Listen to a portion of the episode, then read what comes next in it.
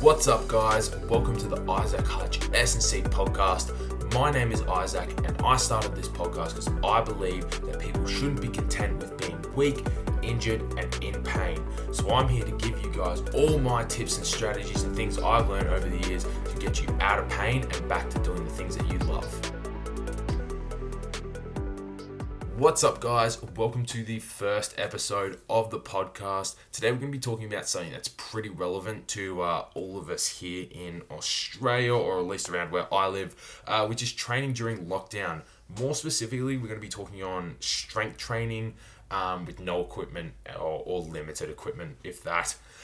Uh, so, it's really hard going from you know having barbells, plates, kettlebells, dumbbells, you know, a squat rack, all that to having pretty much no equipment or very limited equipment, um, and keeping you know on track with those strength goals because obviously we can't load the exercises as much as we would like. Um, so you see people doing you know big 100 rep air squat sets and all those different things, which may be very good for you know cardio, a bit of muscular endurance.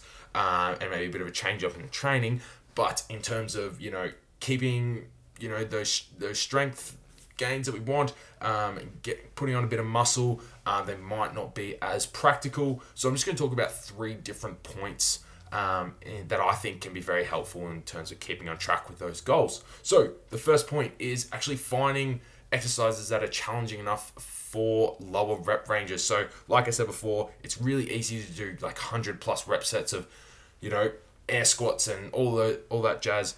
Um, so we need to actually find exercises that are more challenging so that we can do, you know, sets of 15, sets of 10, sets of 5 even. So for the lower body, um, I think it's a really simple change that you can make is by switching to doing more unilateral, uh, you sorry, unilateral exercises. So um, if you don't know what unilateral means, it is just a single-sided. So, for example, lunges, split squats, all those things. Um, they increase the intensity of the exercise by putting your full body's load, or you know, at least a fair whack of your body's load, onto a single leg rather than having it on both legs. So you don't need to actually add any additional load to increase the intensity. I think some really good ones of these. Um, uh, you know, Bulgarian split squats where your rear foot's elevated, um, even rear foot elevated uh, RDLs, single leg RDLs, single leg hip thrusts, like uh, staggered stance hip thrusts too, where you have one foot forward with the toe up. Uh, these are really good. They're, they're really challenging at just body weight as well, and you can also add load to them with um, maybe a few different household items, which we'll talk about in a sec. Um, for the upper body, it's a bit harder to train unilaterally. You have to be really strong to do like a, a one-handed push up or a, um, a one-arm pull-up. Um, so we need to find some different ways to make the your two-handed, your bilateral um, exercises more challenging. So for example, a push-up, you can elevate your feet. You can go to different heights, um, make it more challenging. There is, you know, pike push-up where you um, push your hips up in the air and you have a more of a shoulder orientated um, push up and then again, you can make that harder by going to a handstand push up or a kipping handstand push up if you need a bit of a regression from that, where you kick your legs up and give yourself a bit of ex- assistance. Um, and then if you want to hit a bit more back, you know, you've got inverted rows um, and pull ups are some really good, challenging body weight exercises as well. All right, so that's really it on terms of finding exercises that are challenging enough for lower rep ranges. Um, the second point is getting creative in ways that you can load the exercises. So, um, obviously, maybe we want to add a little bit of load to this. So, some ways that you can um, tins of food are really great because they're, they're heavy and they're dense. Um, so, you can use them for little arm exercises, you know, like shoulder raises, lateral raises, rear delt flies. Um, you know, what else? Maybe, you know, even shoulder presses or uh, bicep curls, tricep extensions, different stuff like that. You can also chuck a bunch in a shopping bag. You just got to make sure the shopping bag doesn't break, and you can hold them by your side and do different, you know, leg exercises with that.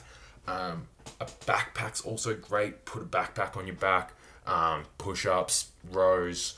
Um, you know, Bulgarian split squats like we talked about before.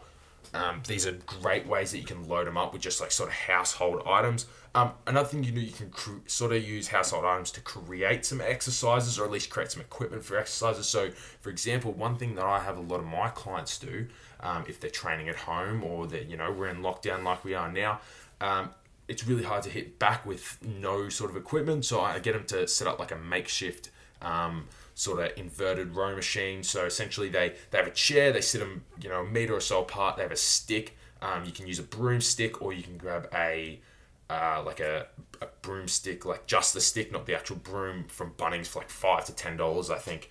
Um, and you sit it across the chairs and you hang from it. and You can do your inverted rows from that.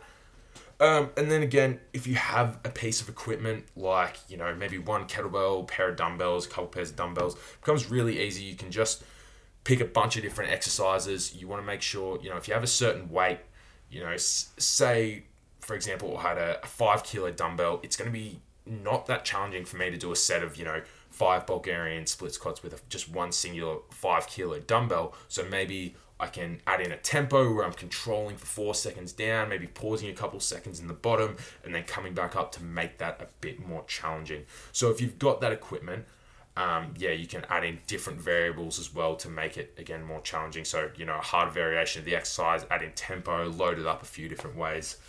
Um, and then the third point that I have, guys, is um, use this time to focus on areas that you'd often neglect. So, you know, when we're in the gym, we find ourselves, you know, we really tend towards the barbells, or we, you know, we're doing a lot of squatting, um, we're doing a lot of deadlifting, doing a lot of, you know, pressing, bench pressing, all that stuff. Maybe we've got a bit of a niggly shoulder, or you know, we uh, feel really weak in our core. We're very rounded through our back.